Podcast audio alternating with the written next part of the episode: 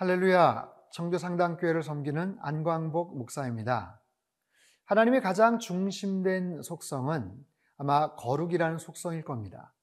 하나님의 그 거룩하심이 침해되지 않도록 또 깨어지지 않도록 하나님의 공의의 속성이 또한 지키고 있겠죠. 그와 동시에 사랑의 속성도 아주 절묘한 균형을 맞추게 될 겁니다. 하나님의 섭리와 하나님의 놀라운 그런 뜻들을 곰곰이 묵상해 보면 하나님의 그 사랑과 하나님의 공의가 얼마나 기가 막히게 균형을 맞추어 있는지를 알 수가 있죠. 오늘 본문에서 도피성이라는 제도를 통해서 하나님의 사랑과 하나님의 그 공의의 그 놀라우신 신비, 그 놀라운 영적인 균형들을 우리가 살펴볼 수가 있습니다. 자, 신명기 19장 1절에서 14절까지 말씀 함께 살펴보겠습니다.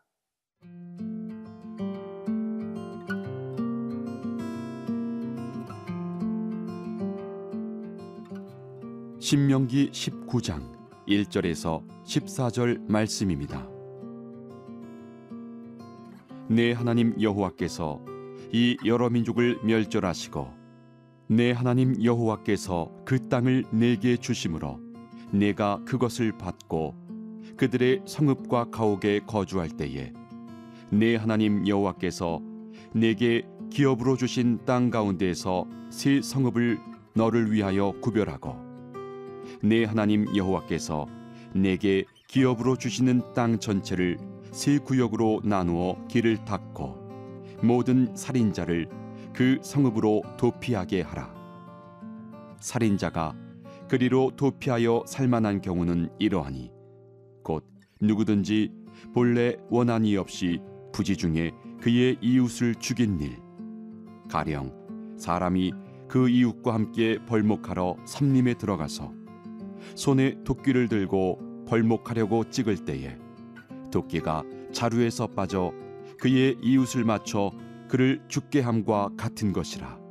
이런 사람은 그 성읍 중 하나로 도피하여 생명을 보존할 것이니라. 그 사람이 그에게 본래 원한이 없으니 죽이기에 합당하지 아니하나 두렵건대 그 피를 보복하는 자의 마음이 복수심에 불타서 살인자를 뒤쫓는데 그 가는 길이 멀면 그를 따라잡아 죽일까 하노라. 그러므로 내가 네게 명령하기를 새 성읍을 너를 위하여 구별하라 하노라. 내 하나님 여호와께서 내 조상들에게 맹세하신 대로 내 지경을 넓혀 내 조상들에게 주리라고 말씀하신 땅을 다 내게 주실 때 또 너희가 오늘 내가 너희에게 명하는 이 모든 명령을 지켜 행하여 내 하나님 여호와를 사랑하고 항상 그의 길로 행할 때에는 이 셋 외에 새 성읍을 더하여 내 하나님 여호와께서 내게 기업으로 주시는 땅에서 무지한 피를 흘리지 말라. 이같이 하면 그의 피가 내게로 돌아가지 아니하리라. 그러나 만일 어떤 사람이 그의 이웃을 미워하여 엎드려 그를 기다리다가 일어나 상처를 입혀 죽게 하고 이 한 성읍으로 도피하면 그 본 성읍 장로들이 사람을 보내어 그를 거기서 잡아다가 보복자의 손에 넘겨 죽이게 할 것이라. 내 눈이 그를 긍휼히 여기지 말고 무지한 피를 흘린 죄를 이스라엘에서 제하라 그리하면 내게 복이 있으리라. 내 하나님 여호와께서 내게 주어 차지하게 하시는 땅, 곧 내 소유가 된 기업의 땅에서 조상이 정한 내 이웃의 경계표를 옮기지 말지니라. 자, 하나님께서는 참 큰 계획을 갖고서 일하시죠. 아직 이스라엘 백성들이 가나안 땅에 들어가기도 전의 이야기입니다.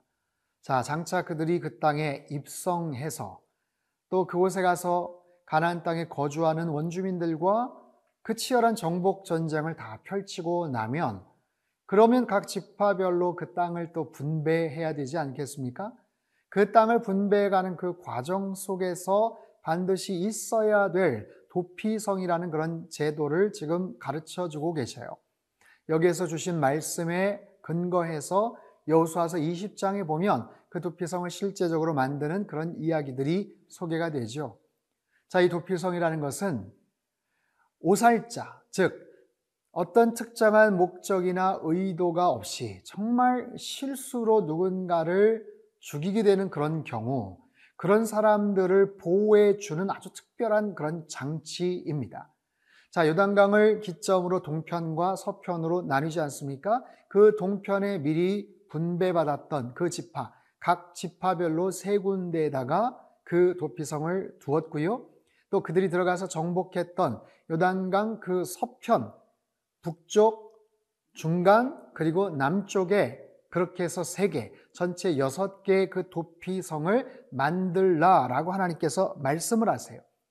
그 도피성들은 전체 레위인들이 거주하게 될 48개의 성읍 중에 6개를 특별하게 구분을 해서 하나님께서 주신 그런 특별한 도피처이게 됩니다.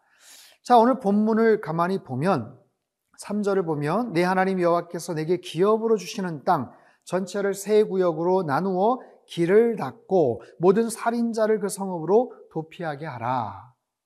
자, 길을 닫고 그 살인자들 정말 실수로 어쩔 수 없이 아니면 어, 자기도 의도하지 않았는데 누군가를 죽이게 된 그런 사람들을 살려주는 그런 도피성. 그 길, 그 길이라는 것은 생명의 길이죠. 그들에게 있어서는 구원의 길을 의미할 겁니다.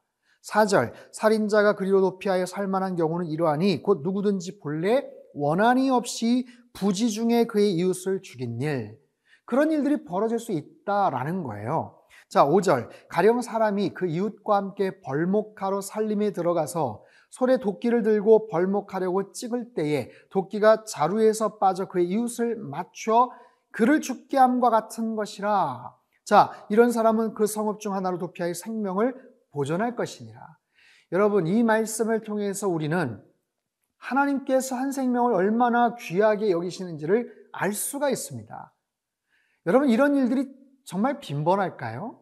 나무를 하러 갔는데 나무를 열심히 하다가 헐거워진 그 도끼 자루에서 도끼 날이 날아가서 마침 옆에 있는 사람을 쳐서 죽게 되는 일.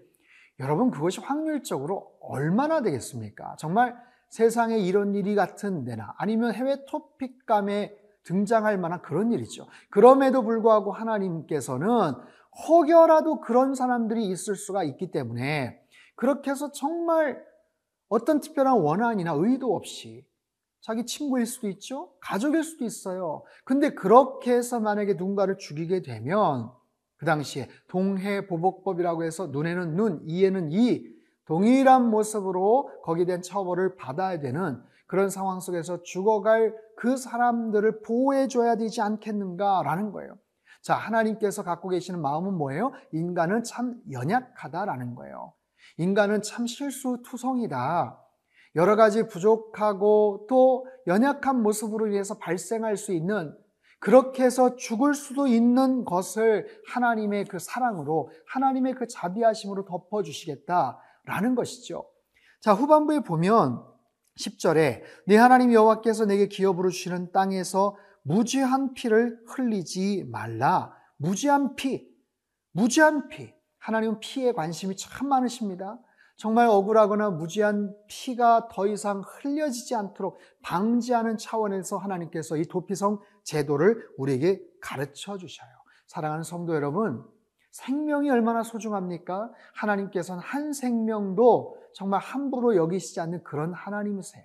그 하나님의 그 생명에 대한 그 마음, 그 소중한 그런 가치들을 마음속에 우리가 잘 새기면서 우리에게 부여하신 그 생명의 놀라운 은혜와 능력들을 오늘도 누리며 누군가를 보호하며 살리며 살아가는 복된 한 날 되시기를 주님의 이름으로 축복합니다.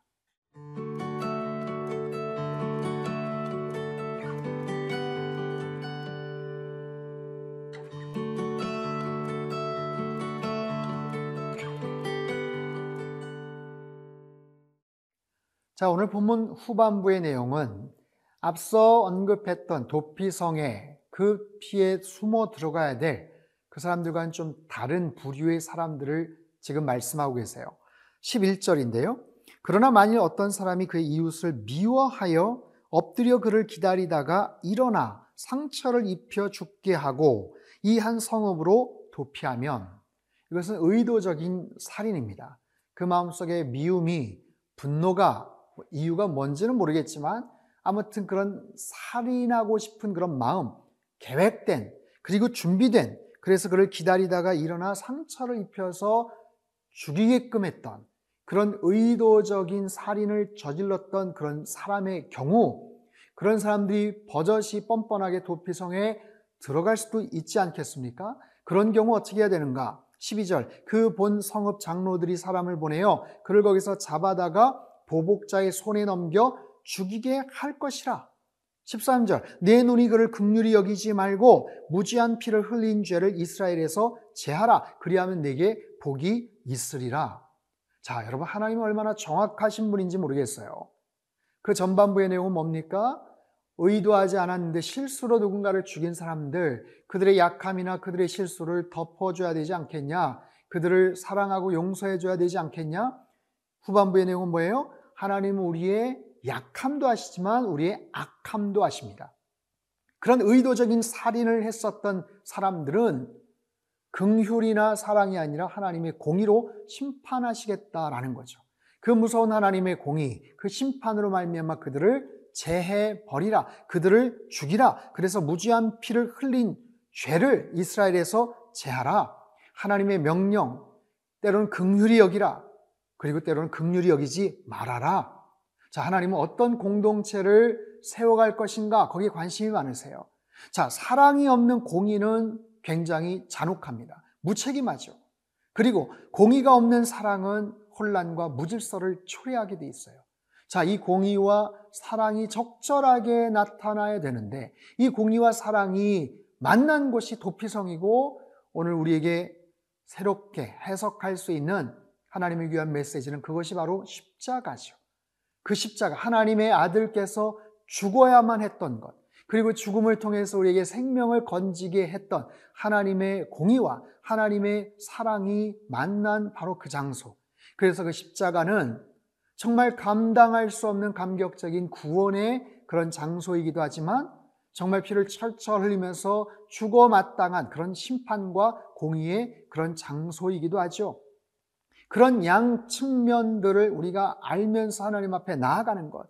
우리 인간은 그런 죄성이 있어요. 마지막 절을 보시죠. 내 하나님 여호와께서 내게 주어 차지하게 하시는 땅, 곧 내 소유가 된 기업의 땅에서 조상이 정한 내 이웃의 경계표를 옮기지 말 것이라. 하나님이 정해주신 땅이 있는데 욕심이 생기는 거예요.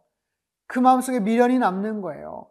그러다 보니까 힘을 과시해서 아니면 어떤 누명을 씌워서 아니면 어떤 오해를 불러일으켜서 그 경계표를 옮기게 해서 자신의 욕심을 채워나가는 것, 인간의 그런 죄성, 그것으로 인해서 흔들리지 말아라. 하나님께서는 정확하게 그 공동체를 하나님의 공의와 그 사랑으로 다스리고 그렇게 지켜나가기를 원하시더라. 라는 거죠. 사랑하는 성도 여러분, 이 하나님의 공의를 여러분 체험하고 계십니까? 이 하나님의 사랑을 여러분 충만하게 느끼고 계셔요? 우리를 향하신 그 십자가의 그 놀라운 사랑, 그 준엄한 그 공의와 그 심판의 그 자리를 통해서 우리에게 살려주시기 위해서 당하셨던 그 혹독한 심판과 주님의 그 사랑을 다시 한번 깊이 묵상하십시오. 그리고 깨달으시고 하나님께서 허락해 주셨던 그 놀라운 십자가의 그 의미들을 우리 삶 속에서 날마다 실천해야 될 줄로 믿습니다. 우리 삶 속에서 우리는 참 약한 존재예요. 그리고 또한 우리는 참 악한 본성이 있습니다. 그 두 가지를 잘 항상 경계하시고 그 하나님의 공의와 그 사랑 안에서 날마다 주님의 뜻을 온전하게 이루어가는 저와 여러분의 삶이 되시기를 주님의 이름으로 축복합니다.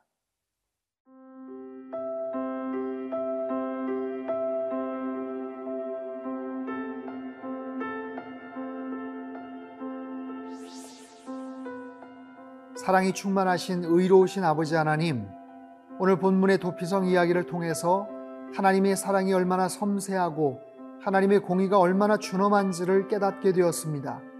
인간은 늘 연약하지만 그 속에는 항상 악이 도사리고 있음도 알게 되었습니다. 우리 안에는 여전히 사랑 없는 공의가 있습니다. 공의가 없는 사랑도 있습니다. 이 모든 것을 다 제하시고 영적 도피성인 십자가를 통하여 온전한 하나님의 사랑과 공의를 누리며 실천하는 주의 백성들 되게 축복하여 주옵소서. 존귀하신 예수님의 이름으로 기도함나이다. 아멘.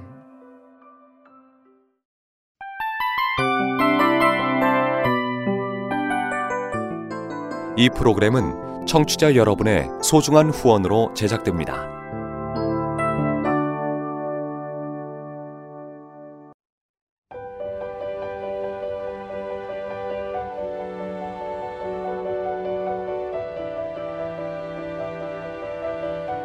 세상에는 수많은 교회들이 있지만 더 깊이 있는 말씀 강해를 찾기 위해 크기로만 교회를 선정하지 않습니다.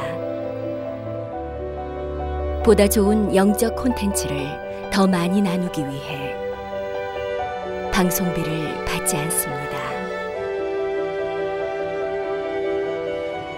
1년 365일 복음만 전하고 싶어서 우리는 광고를 하지 않습니다. 온누리의 복음을 땅끝까지 CGN TV와 함께 땅끝 선교사가 되주세요.